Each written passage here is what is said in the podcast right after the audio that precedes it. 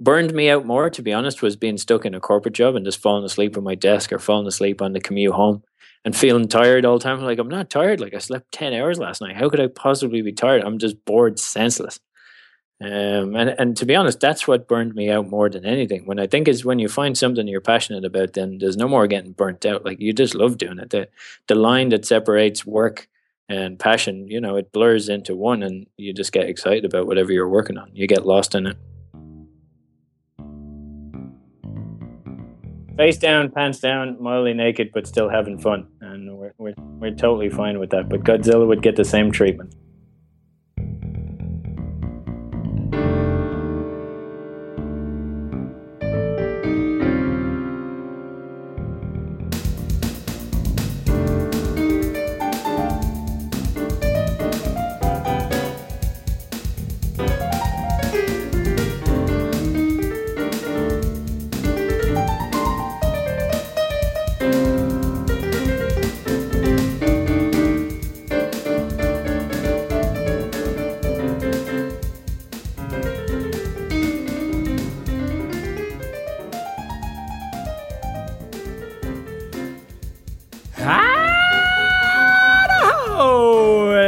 And gentlemen, boys and girls. Welcome to yet another fantastic episode of the always fist pumping, always ultra creative, The Entrepreneur Now podcast. Whoever you are, whatever you may be creating, wherever you may be creating, I hope that you are doing it with a gigantic smile on your face. I hope you are doing it with the intention of creating the life that you love because you know if you take one step every day towards that goal, you will undoubtedly figure out how to get there. And it's amazing to see all the people that listen to this show that come to me and tell me about their progress, how this show has helped change them. Nothing is more gratifying than being able to bring people on with so much value and share it with the rest of the world so that you can do what we're all trying to do to create this life that we absolutely do love. And I'm going through the transition myself, which was the whole reason I started the show in the first place. And now I've had over a hundred different creative entrepreneurs on my show, over 85 episodes released so far. And this is such an amazing, amazing feeling. And I and I'm really happy that all of you have been able to be a part of that with me. I've got an amazing guest on today, David Nihill and he is from Ireland. And it's an amazing conversation and he he's got such a great sense of humor. He's the author of the best-selling book Do You Talk Funny and the founder of Funny Bizz. And it's kind of a community and conference series helping content creators, sort of like me and others alike, tap into the power of storytelling, right? And, and comedy and, and improv to create better content to to gain more value from your audience, to get more feedback, to to get more engagement. And I really really like what he's doing. I really do. And he's got an extensive background working in so many different areas, and he's been a volunteer in so many different experiences and causes that I thought it was going to be amazing to bring him on and and let him share his story and, and how he's been able to turn all this into something fantastic for people just like you and me. So all the show notes, artsynow.com forward slash 85. And here we go. Come on, everybody, let me hear that beat. Come on, come on, everybody, let me hear that stickety, stickety, riggity, diggity beat. Yeah. Oh, yeah. Ach, yeah, man. Well, here we go now. Wants to get a little bit funky out there? Who wants to get a little creative out there, huh? Yeah. Which one of you wants to get a little bit artsy now? Well, then get on with your bad selves. Yeah.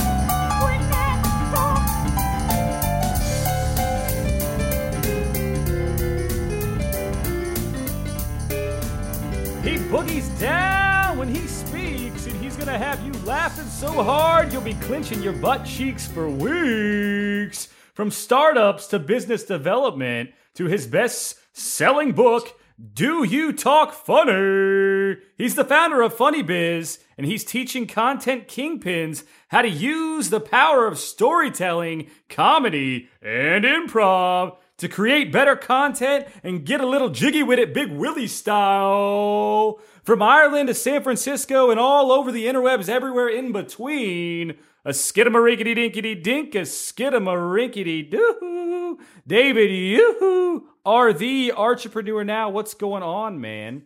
I think we need you to be writing introductions for everything. I need you always. That was fantastic. I'm smiling ear to ear here listening to it. oh, it's so much fun, man. It's been a crazy day, and I'm pumped that you're on. Uh, we had a nice pre-chat. You're you seem like an awesome, awesome dude to have on. I think everybody's going to learn a lot from you, and I really appreciate you coming on the show. At that, uh, and, I, am telling you, man, everybody in America loves the Irish accents. Yeah, thanks very much. It, it's occasionally popular with your ladies, I am told. So I'm, I'm excited to test that one. Yeah, I'd say, I'd say, man, just take them all. Take them all. Although uh, I'd much rather have a girl with a British accent too, or, or anything in, in Europe. So well, yeah, we, we've we've been trying to avoid the British people for a while, but they come over and help themselves to stuff anyway historically. But we're we're, we're bonding much better these days. I'm not picky when it comes to girls, man, but don't tell my girlfriend that. Yep. If you're listening, I'll get you some flowers. You never know. Yeah, you're going to need to. But yeah, David is the author of the best-selling book "Do You Talk Funny." He is the founder of Funny Bizz, and really is out there to help people uh, tap into the creative side and use the power of storytelling and comedy and improv to create better content. And you you've been all over the place, man. And, and you told me in the pre-chat you've been over to 50 countries. You, you've written some books. Obviously, you've getting into passive income and.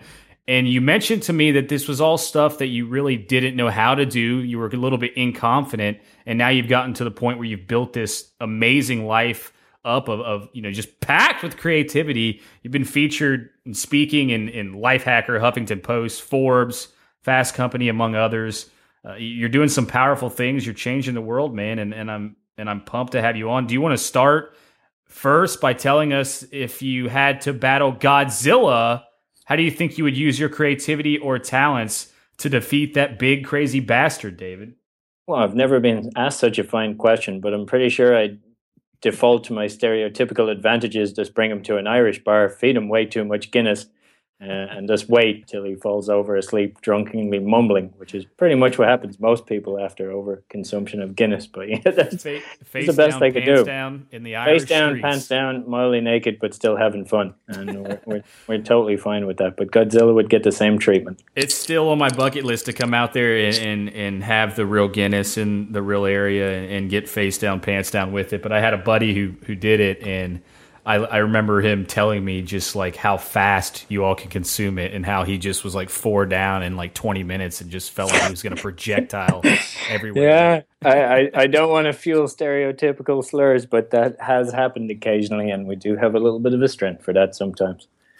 Um, but yeah, there's one sneaky advantage here in the States. But yeah, I feel like I should be so, doing something more productive after that fine uh, introduction. But yeah, there's been a lot of fun things and a lot of learning along the way over a lot of countries. So uh, I'm not sure what part of that would be most interesting to your listeners, but yeah, it's been quite a journey. And, and Funny Bizz creating that has been a lot of fun, and we've got to work with some fantastically talented and incredibly creative individuals on that. And we it kind of comes about on the thought that business is all too often too boring for a lot of people with traditional jobs, and a lot of the time creative elements are overlooked. And we really felt on creating content, any form of content, where written form or whether it's just as simple as a press release or daily emails or any form of story that that people were getting away for those core ingredients of story and, and just taking a story that we're all wired to appreciate and making it more funny or using some improv techniques along the way to make it more creative helps it ultimately it ups your chances of of going viral or people sharing it and actually enjoying your content. Um, so that was kind of the core basis of Funny Bizz, and, and certainly we've been having a lot of fun with it. Yeah, you've been, I mean, involved in so many different things. It's crazy when I look at with everything that you've done from from Funny Bizz to your volunteer experiences and causes and, and the comedy background in some spots. Back back to Funny Bizz. Can you you want to start by telling us kind of how that evolved? I know I don't know. Did you ever have a traditional job? I'm aware that you you went and, and, graduated and ended up in San Francisco, where you, you've you've done some stuff with startups and, and built your way up rapidly. What do you think uh, took you from where you were before that to where you are now? I mean, what was kind of the process? Could you fill us in a little bit? Yeah, sure. I mean, I guess the process was having traditional jobs. So I, I did have your traditional bored of pants off your jobs with um, big financial company initially, uh, working in something that sounded exciting in their mergers and acquisitions division, and that was in Bogota, Colombia. Uh, and it wasn't exciting. You know, it sounded like it was going to be exciting. The process of being in Colombia was exciting, all the new learning that went with it, but the job itself wasn't. And that kind of repeated as I changed to different jobs, often in different countries. I had a lot of traditional, as you would call them, jobs where, be as a marketing uh, executive or in business development, I worked for the Irish government. And then I had a little bit of a nutty job as a troubleshooter for the world's largest private education company. Um, kind of as a firefighter, nearly working across different countries and different divisions within that. So I had a lot of different jobs, but it along the way I'd travel a lot, and I kept meeting people who had passive income or who had written books. And I, you know, I think it's a desire that a lot of people hold to write a book, but it's like, how do you get the process going? how do you tap into that creative side? I was dyslexic, so it's like, oh man, this book is not going to make any sense. How do I even go about starting to write something uh, with the odds stacked against me on doing it? And how do I get into this passive income a little bit side? So I, I just kind of fell into it actually. Um, I had a friend of mine who suffered a spinal cord injury when I volunteered to create a comedy show to raise funds and awareness for him. And my friends insisted I host a show. Uh, and I was deadly afraid of public speaking. Irish people love speaking, but we don't, for the most part, like speaking on a stage, any form of public speaking. Uh, we, we're just traditionally, it's something that scares us a lot. And I think a lot of people have that problem in the world, certainly not just Irish people. Um, so, with that, I set out to find out everything I could about public speaking and, and stand up comedy as a gateway for doing that. Uh, and it was kind of 80 20 principle approach to figuring out stand up comedy. And I did it for a full year, and I documented everything I learned along the way and turned that into a course, uh, which was basically me audio recording my voice uh, onto a set of slides with some videos to go with it, and then got feedback on that process, and that ultimately became the content that became the book, uh, which is Do You Talk Funny. What a great uh, so, idea to just to, to record all that though. I mean, I try to write down any idea that pops in my head, no matter if it's something that I think I'm going to use or not. And I've got like, you know, Evernote after Evernote after list after note card and post it note everywhere. And then the same with audio recordings. And so anybody out there listening, I mean, take take David for example. He literally you said that you were basically recording everything that you learned and then you at the end of all this you had a huge amount of content that you were able to go back and create that course out of yeah so it was essentially i recorded it as a course so i forced myself to try and put out the information sequentially in a, in a powerpoint presentation it was actually a prezi presentation so the information flowed and it made sense. And then I started trying to sell it. So when it, even when it wasn't in its most finished form, I started trying to get active users through Udemy, which was an online learning platform that was growing very fast. fast. Uh, and that one big advantage for me is I wasn't into self marketing in any way, and I didn't know how to do it, didn't know where to start, didn't want to tell my friends who had traditional jobs what wacky stuff I was about to undertake. Uh, so Udemy gave me a nice way. They did all the promotion on my behalf. So I never even told anybody I put that course together. And I, I, listed it. I got some original users by posting uh, did some uh, a, free access code for it on Reddit at the time. So that gave me the initial users to get feedback on, and then I opened it up as a paid product. And then over time, I got feedback from the more engaged students that I had, and that ultimately led to the final course, which I had dictated as the book because I, I, was dyslexic. So anytime I'd sit down to write, I'd just get lost in my own thoughts. So that allowed me to record my voice. And trust me, I tried all the like those dragon dictate to different services yeah. for dictating a book, and it was just me like screaming in an Irish accent at a computer as I didn't understand anything I was saying. Uh, so I found it a much easier way. It just meant when it came form time to edit that book content or get my thoughts together, I already had them in a sequential flow that made sense to users and students. And now I just needed to edit that a bit and, and make it into a book. So it, it definitely gave me a lot of structure instead of starting with a blank canvas. Yeah. So, so why do you think bringing storytelling and, and like real experiences into what you're doing is, is so important? I mean, if somebody was out there, and I know you you you've created this business to help people do this and to use the power of storytelling, why do you think that that is just absolutely crucial? Well, I think it's like a lot like that's how your brain is wired essentially. Like that's our psychology, that's our DNA, that's our makeup. We're we're wired, hardwired to remember story. If you give me a number of facts in any way, whether it's a business pitch or even in an interview, you're not as memorable as if you present those facts and bundle them to me as a story. We love story and we also love humor. So to us, it, it made a lot of sense to put those two items together and take content that wasn't traditionally delivered in the most exciting manner and try and give people access to experts in the form of a conference or in the form of online access to experts to help them shape that into a funny, memorable story. Um, so I think if you don't do that when you produce content, you're just making it harder for yourself because people take in, absorb, and remember better and identify more with story. And that's why it's such a more powerful medium. Yeah, that's I mean that's absolutely true. I know it is for me, and I'm sure that it it falls in line with everybody such an easier way. It's almost like working hands on with something. You know, you remember it, it, it gets built into your system. So, well, when you when you built that course, how did you go about uh, taking it from from this original course to where you are now, as far as having the business, you know, co-founding the business, uh, and and writing writing your book? Do you talk funny? What was that process like? Yeah, so it was it was cool. It was it was quite a process, and I guess it all happened over the last year. But uh, along the way, when I was doing stand up comedy to cure my own fears and of public speaking and get over it and learn as much as I could from that arena, I met a lot of businesses that were sending their staff out actually as a way of public speaking to these open mic comedy nights, which I thought was pretty interesting. And a lot of them tended to be marketing, content creators, or copywriters within these larger companies. And they were just using this as a creative outlet, both to express their own thoughts, um, but also to get some public speaking practice. And we just noticed that there was a big gap um, between companies being funny and the, the they just weren't tapping into the creative talent out there that was available to them. Plus, we met a lot of comedians and a lot of actors or improv actors that were financially struggling to pursue their passions um, but would take the money if they were able to get it and would take the work and would be interested in helping companies add a little bit of humor to their projects on a per project basis. So Funny Bizz Writer that we have the platform at the moment grew out of the desire to try and meet those needs to help creative people keep being creative and to help business become a bit more entertaining for all the rest of us who who don't manage to sneak out of working for a corporate environment or are subject to all this content that's being produced that for the most part is not very exciting.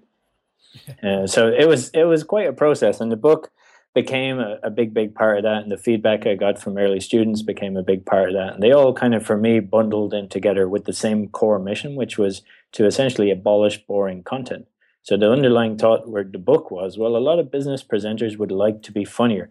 They just don't know how or they put all their time into really developing good quality information and they ignore where they could add the time that they probably need to take to make it a little bit more entertaining. Uh, so we actually have a host of comedy writers that specialize in just that. So if you're too busy to, to punch up your own presentation or make it more entertaining you send us the video of it and we have a team of comedy writers that'll add some jokes for you. Oh that's brilliant yeah, so it's been pretty fun, and we feel like we're doing an overall good thing, you know, because we've all been in those conferences where you're like, "Oh man, put me out of my misery." Like, what is this guy talking about? And and ultimately, you want to see that guy do well. Like, you want to tell him, like, "Listen, man, you know that's kind of boring. You need to change a few things." But it's such a you can't really do it. So, uh, by setting up a service, we thought we might be able to help along the way. Yeah, the, the, and I don't think I've ever come across anybody who has said anything like that as far as the service goes. I don't think I've seen that out there, so I think it's a brilliant uh, niche to kind of push into there. So when you when you get these students in though, and, and you're trying to teach them how they can improve, what do you think some of the the main points that you try to make to them are? What what are some of the most useful things that you teach? Yeah, I'd say there's a lot of comedy writing techniques that are very effective, like things that are very well known, like using the rule of tree and delivering things. Irish people can't pronounce tree, by the way, which you probably just realized when I said that word there. Um, but you know, using com- things that are very well known to comedy writers in crafting memorable content, but also combining those techniques with stories. So I think one of the most useful things that we teach people is to picture it as a funnel and you want to start at the top of the funnel by making a list of your own stories. So, funny stuff like really think back what funny stuff has happened to me in my own life. What do I like to talk about? What am I comfortable already talking about that? And then we encourage people to take stories that they're already comfortable with and link them to their business topics, which is a lot easier to do than it than it sounds. Originally, you're like, oh, it's not related. It was a story I had about taking a bus, and and that's not how's that related to my IT product and technology. But on, on a, it's very easy to link those stories if you really want to. All great stories start with knowing the end and knowing what you want to include in the journey. And so, if you, we really encourage people to take their own funny story, but just deliver it in a shorter, more effective form. So you really want to boil it down to, as a comedian would write it, which is set up the shortest amount of information possible and get to the punchline, which is the funny bit of your story. And I think that's what students and content creators find most useful. That just forces them to to use Shakespeare's wisdom in brevity is levity, like get to the point quicker and as effectively and funny as you can. Yeah, I started actually monitoring the way that I had been writing things, and I think that there's always that that you know evil spirit trying to pull you into writing how you think other people want you to write or talk or comedy or anything like that. And I I, I literally sat down a couple weeks ago and was like, you know what, I'm just going to start writing based on my experiences and situations that I'm currently in and stories that I can remember happening. And it comes so much easier when you do that. And the writing is so much better. And, I, I think relate. it helps to, uh, yeah, one, people can relate, which is the key thing to storytelling, marketing, and messaging in any form. It's not you in the story, it's how the listener sees themselves mm-hmm. in the story. And that's your power to create a great story. You want to allow them to picture that happening to them. So another big piece of uh, that is a big piece of advice that comes from comedy as well is first make your story relatable. So you don't want to. I give an example. It's like say I went to China. You don't want to start the story like, "Hey, I was in China and this funny stuff happened." You want to start it by making it relatable. So you're like, "Hey, you know, everybody travels, or you there was a time when you were travel, or there was a time when you were in a new place and you can feel a little bit uncomfortable." And now you tell them the story to make it relevant to them. But it's introducing it to allow them to see themselves in the story. That's a key part. But also by doing that, you'll find your own voice quicker. You're not trying to write like somebody else. You're writing about your own experience and exactly what happened to you. And that was one of the big uh, advantages I found by dictating the content of the book first. Was that was my own voice. That was exactly how I would talk. So one of the the unexpected positives of that was the amount of my friends that email me and they're like, "Hey, I'm reading your book. It is freaking me out. It sounds exactly like you. Just talk. I can hear your voice." Which I don't know if that's a good thing or a bad thing, but I, I'm thinking it's a good thing because yeah, it, it flows a little thing. more conversationally. So it you know it makes it easier to read because it's clear that the writer wasn't really struggling to be the world's best writer. It was conversational in its delivery and tone, which I think a lot of people can relate to. Yeah, resonate. Well, as you got this out, and obviously you've gotten to bestseller. What was that process like? Can you take us kind of step by step how you went from just having this book that you didn't know would be hit at all, or you didn't know that we get out there and help people to, to seeing the success? What what kind of steps did you have to put in place to make sure you would get to that point? Yeah, it was to be honest, it was an unexpected twist. Getting it's been bestseller on Amazon Kindle since we launched it, but we did give away a number of free copies to kickstart it. Uh, I had that Reddit group where I'd posted free codes to my course before, and I'd had just over four thousand people sign up to my Udemy course. So at that stage, I knew I kind of had a ready-made, interested group of people in the topic, or they were looking for information in it.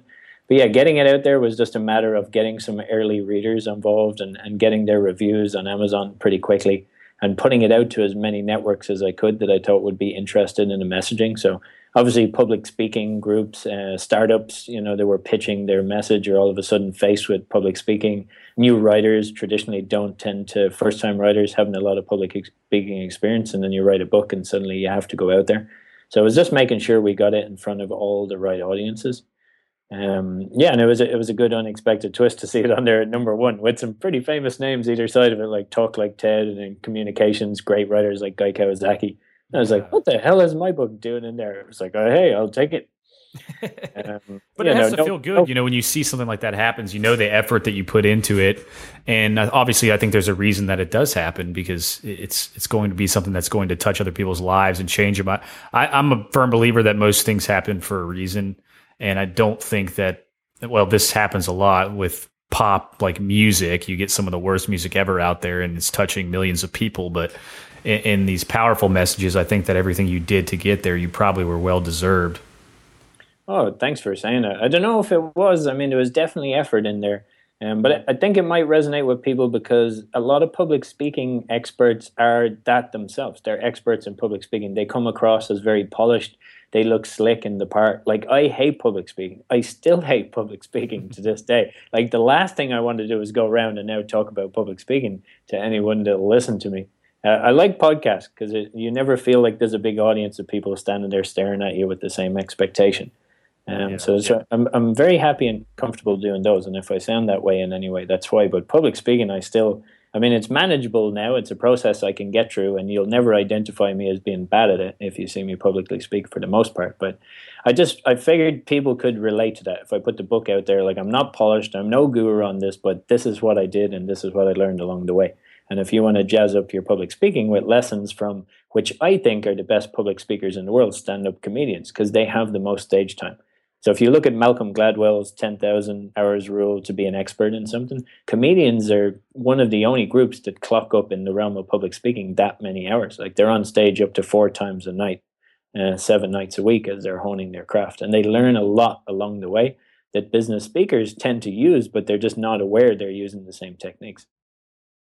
Wow. wow so yeah, it's been it's been fun. Like in, in the book, we went through a number of the leading TED talks, and we allocated them a score of laughs per minute, which is something new comedians or or developed comedians will use to check how many laughs they got. And the laugh rates per minute of some of these TED talks are higher than a lot of comedians and higher than a lot of famous movies. So really? it was very that's an interesting yeah, stat. Yeah. Yeah, it was cool. I, I wasn't expecting it to be that high. Like Ken Robinson's talk, which is the most viewed in, in history, the laugh per minute count on that would rival the movie The Hangover. Hmm. Uh, if you go through and allocate scores for them. So it was very clear that top speakers were using humor and very effectively. What they weren't doing was realizing that there was a strategic process to crafting that joke and delivering it using comedy writing techniques. And some of them weren't effective uh, because they weren't aware of this correlation. So we figured, well, if we can get the knowledge out there in the book, we can at least help them to do that. And in doing so, their material becomes funnier, they get booked more as a speaker, and we as the audience don't have to listen to as much boring waffle. Uh, so we're like kind of win win for everybody, hopefully.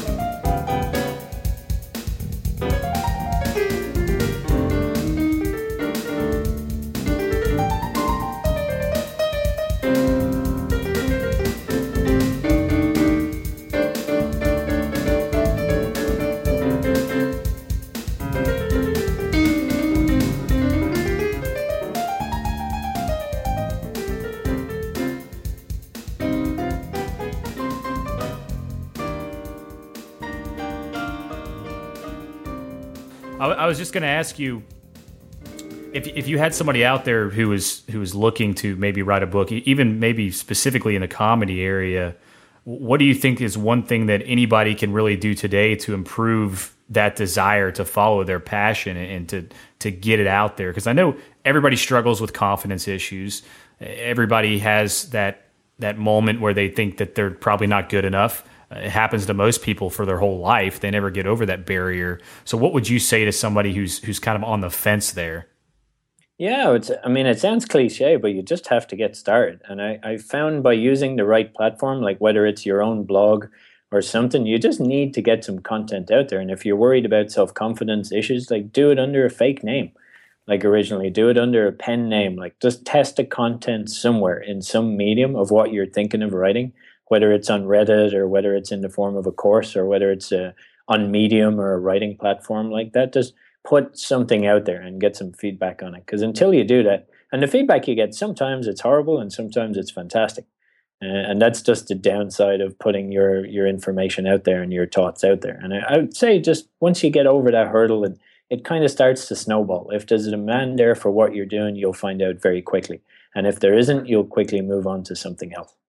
Yeah, and, but at least Reddit's a great place to test it because people are absolutely very straightforward on that. I'm telling you. yeah, they, they, they are. And if you find a subreddit that's specific, so let me. I used uh, social engineering, uh, which was linked to my topic, and you'll find people on there if you find the right subreddit that are very engaged with your topic. So they're. know I wouldn't say they're overly nice, and a lot of the comments will not be much fun. But if you use the premise that hey, thirty percent of people will love what you're doing 30% of people hate what you're doing. 30% you don't even know what they're up to half the time. You don't care about and then who even knows where that missing 10% is for the most part. But you know just 30% is a lot. If 30% of people like your stuff like you really have something solid there and you can work on it and rewrite it.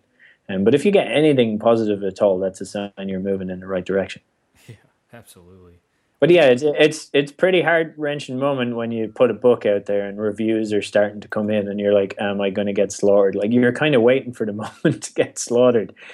Um, and I, I was and there's no mentally prepared for that. You're like, someone is gonna crap all over my book, and uh, you know, but you have no way to avoid that. So. Oh uh, yeah, I mean, I've had to put stuff out on Reddit before, and you'll get those occasional comments like, "You need to jump off a bridge and kill yourself," and then somebody else is like, "This changed my life," and you're like, okay. "Yeah, exactly." And you really want to read that latter one before you do the first one in that sequence there, otherwise yeah.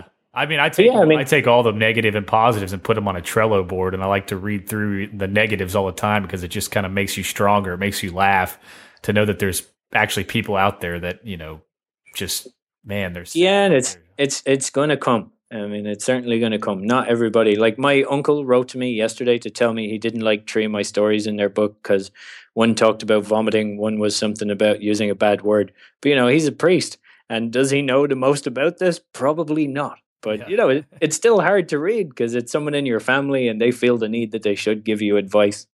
And I was trying to explain to him, like, all right, like uh, I hired a pretty solid editor uh, on this who has a lot of success with books. I figured he'd be a better judge than you, old priest uncle. But okay. um, so you know, it's it's going to come at all angles, and you you got to get used to that. But you know, that's part and parcel of developing your content. In that criticism, sometimes comes some very very uh, good feedback that you will be forced to incorporate. And if you get it from a lot of different angles, you'll know, you know, there's something you could have did better or have done better. Yeah, and you'll yeah. see. So you'll see where the demand is too. Yeah, you will quickly, and you'll see who's interested in your stuff. I was lucky when I put the course out there. One of the first guys that wrote to me was from Shark Tank, which I thought was oh, pretty wow. crazy. I thought it was a joke email because it came from like a really weird AOL, like nineteen early nineteen nineties looking email address and I thought it was one of my buddies messing with me. Um, so it was, it was. If the demand was there at that high a level, you're like, man, the average person must be really struggling with this. Like, how do you take a talk and make it more entertaining? How do you be consistently funny when you're public speaking? How do you get over stage fright in the first place? And how do you do it quickly? And I was like, if I, I don't know how to do this, and I read a lot. So I was like, well, maybe, you know, whatever I write will actually make a difference to somebody. And if one person gets excited about it, you know, that's enough to make you feel good for a pretty long time. Well, along the way on creating these these paths for other people to get to that point, do you remember anything in particular that kind of really resonated with you as far as it doesn't necessarily have to be a book or anything, but a resource or or any tip of advice that somebody might have given you along the way that kind of pushed you into that direction? Yeah, I mean, I, I read a lot, and there is so much good stuff I've come across. James Altucher's uh, yeah. website on uh, book publishing 3.0, that's the single best one I, I read on actually how to put a book out there and get it out there and get traction. Um, but I mean, Tim Ferriss's stuff I found hugely influential. I mean, I literally took that and created a job out of thin air for myself that didn't exist, so I could travel around the world, not report to anybody, and never have to go to any meetings. Nobody knew where I was for at least I'd say six months, one year, uh, within a corporate job. So it's like if I'm going to get stuck in a corporate job, I'm going to take Tim Ferriss's advice on the four-hour work week and see can I actually outsource stuff to people and, and what can I get away with within a traditional corporate environment. You know, so I had a lot of fun with that one. Uh, but yeah, there's there's a lot of books I've drawn a lot of influence from, and I think you'll see them on my writing as well. AJ Jacobs, I like a lot, where he would go intensively into, into one particular topic for a year and break it down and, and look at it and turn it into a very funny piece of engaging content at the end. What what was it like traveling, you know, around to these you, mentioned you've been to 50 countries. How how did you go about doing that, especially when working? You you kind of disappeared. What I, am guessing, you know, you everybody, a lot of people have read the Four Hour Work Week, obviously, and, and would love to live something like that. What what principles did you put in place to be able to do that? How how did you do it? Spill the secrets, man. yeah, I well, no real secret. To be honest, I was a travel not long before that book came out, so I think I'd probably been to thirty or forty countries before I read the the four hour work week. But I I targeted jobs uh, specifically within my realm, uh, overseas jobs, expatriate jobs, so to arrange them before I went to country. So I did that successfully in a number of ones. But then as I was traveling along the way, I kept meeting people who had passive income or were doing something online or writing something and, and seemed to be just sitting on a beach occasionally with a laptop in the afternoon, putting in a couple hours and getting by just nicely. And to be honest, I was really influenced by those guys, but I just didn't know how to do it. Uh, and I learned along the way there's nothing super passive in passive income that you really you're going to be putting in months, if not years, into the information and knowledge that goes behind that passive stream if you are lucky enough to create it. Um, so I'd say even in the last year's work I put into the realm of public speaking and stand-up comedy, with what I've created and the course and the book, it's it is a passive income stream, but it's not enough that you're going to be retiring anytime soon and going, all right, that's it, I'm in a hammock and not doing anything for the next few years. Um, so yeah, it was I definitely learned and was influenced from a lot of people, a lot of writers, and a lot of languages along the way. And and the secret was just organizing jobs in advance, or working for a company that's very likely to send you overseas within different roles, or designing the role and targeting a company that you think would facilitate a kind of role like you're looking to take on. And so it wasn't by chance. The role I held for five years was with the world's largest private education company. They own more businesses internationally than anybody I could come up with. Uh, and they had a need for somebody to tie a lot of the operational stuff together in project management who is comfortable in different countries on the ground. So, uh, for me to pitch it, it was one that was in line with my own skill set and one that was in line with the needs that they had at the time. So, what were being all over the world like that? What were some of the like just real blunt in your face things that you learned uh, in these different cultures and societies? Because I'm sure you ran into a whole bunch of different style, uh, you know, cultures and things like that. I did. I, I learned a lot fast, as you have no was it choice. Gratifying. It it was just cool. It was. I think it makes you very culturally aware. I think languages you get to study a number of languages, and I've been lucky enough to put a lot of time into into six or seven languages now, and, and trying to get my head around them. And you just it puts you in a nice platform to be able to relate to people in today's international business environment. Because for the most part, you're going to know something about them or their culture or their background when you meet someone. So it was cool. It was gratifying. It was humbling. It scared the shit out of me sometimes, like being in, thrown into. I was in China for nearly a year. And when I went there, I didn't speak a single word of Mandarin, and I was leading meetings with all sorts of translators uh, on a project where we'd bought a building and it was on fire, and we couldn't figure out who set it on fire and what was actually going on. And it was like being in a murder mystery show for a couple of months in a language I didn't speak. Um, so it was cool. It was just constant learning, and it, and you know it kept my mind busy all the time because you were constantly trying to figure out stuff and figure out how to do things more efficiently, and at the same time, you know, do it in line with local cultural beliefs and behaviors. you've lived you've lived a wild one, my friend. Uh, yeah, it's been a little bit nutty.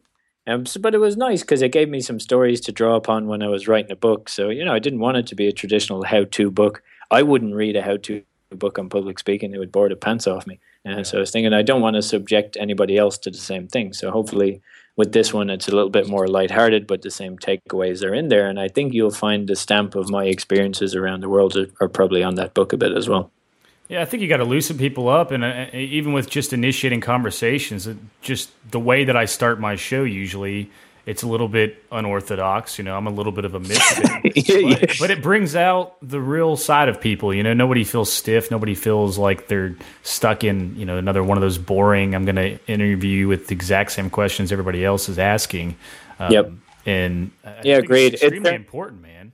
It, it made me laugh before you came on the, the line whatsoever, and, and that's key. Like the quickest way to make a connection with someone or to break down barriers is by true laughter. Always, always has been.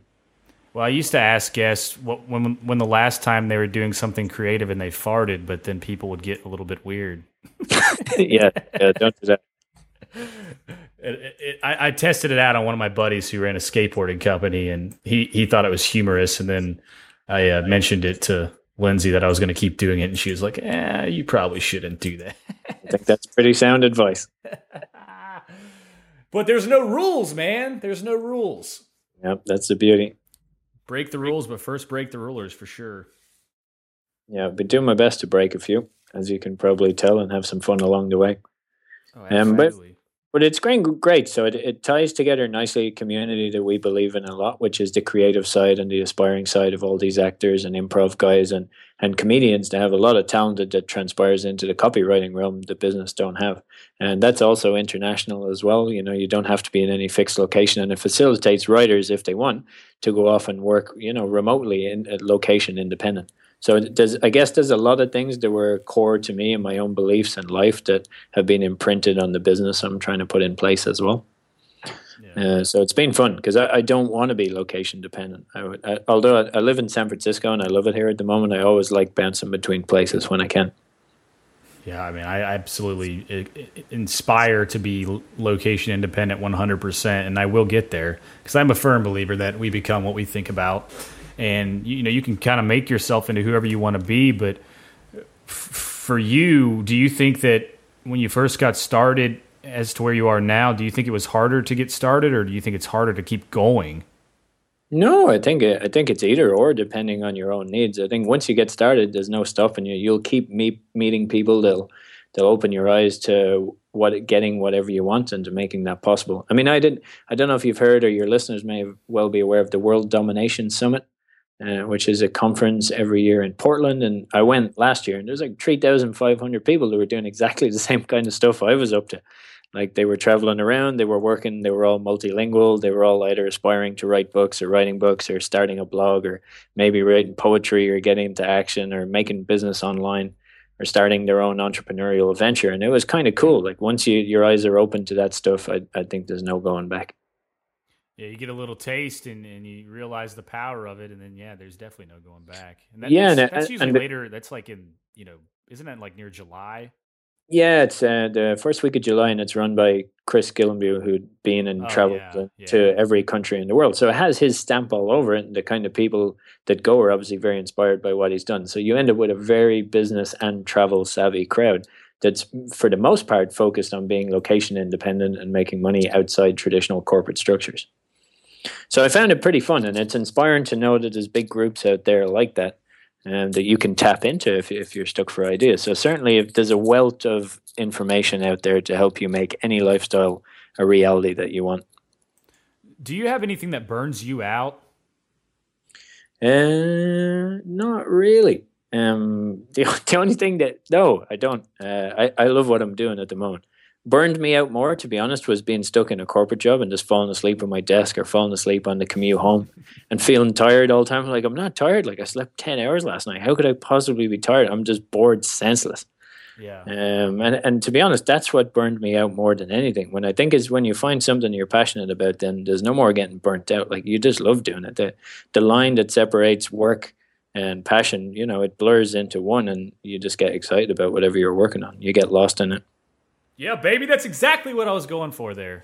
Mm, that's exactly cool. the answer I was pulling for, and I, I want people to hear that because it, it, if you feel like you're stuck and that you you know you have these periods of time where you just can't be creative and you and you feel like you're trapped, just take a look at what you're doing and where you want to be. I mean, be honest with yourself. Is it something that truly makes you passion? Does it make does your heart beat for for what you love, or does it is it kind of locked in a cage and and man once you get on the other side of it there's no stopping you. There's no there's no more roadblocks. You're always going to keep pushing forward and you're going to see the beauty in failing because you're going to learn from it obviously. And you're going to meet one more person who's going to connect you to one more person to one more opportunity and then you're going to fist pump with your pants down and everybody's going to have a big party. Yeah that's exactly it well, I don't I don't know if everybody thinks a party is fist pumping with their pants down, but it gets a little wild over here in Kentucky, man. Yeah, I can imagine. It's Not the most normal place in the world.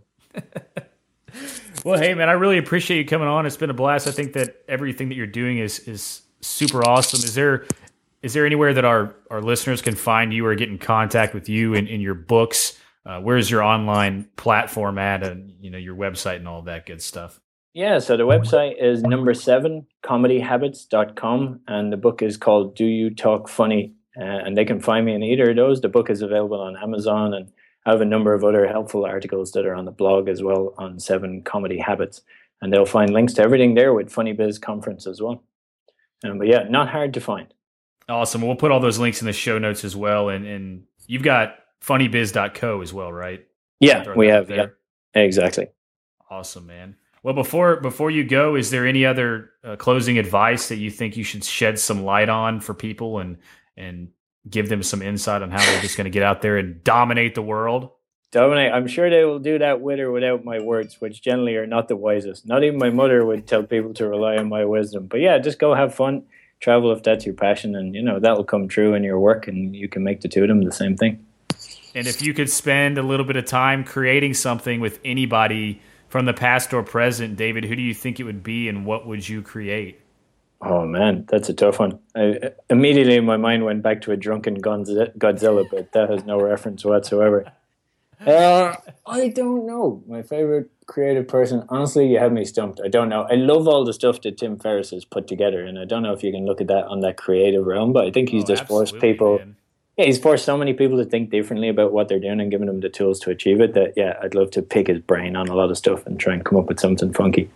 Yeah, he's one of the um, most interesting people in the world for sure. I love listening to his podcast and, and reading his books and everything. I mean, even any anything that he's done, his blog posts even are just brilliant. And Yep. And I don't know, have you listened to his podcast? He gets people. I have. There, yeah, big just, fan. Oh, they engage in some of the best conversations. Just real blunt, straightforward value. So I suggest everybody checks that stuff out. Does a little fist pump and a little boogie woogie and get funky with it. yeah, me too.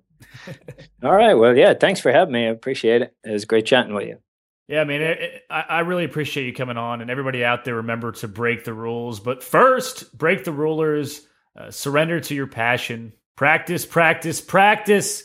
Get a mentor. Find those people that are doing everything that you want to be doing, and study them. Learn from them. Reach out to them. Ask them questions. You never know who's going to respond and, and give you that little piece of advice you need to hop over the fence. Everything that you have ever dreamed of is sleeping right on the other side of your comfort zone. So get your fist in the air, wake it up, and, and do something a little bit crazy. Do something, play the edge. And David, again, dude, thank you so much for being the entrepreneur now. always remember to keep it funky, man. Thank you. That's definitely as funky as it gets.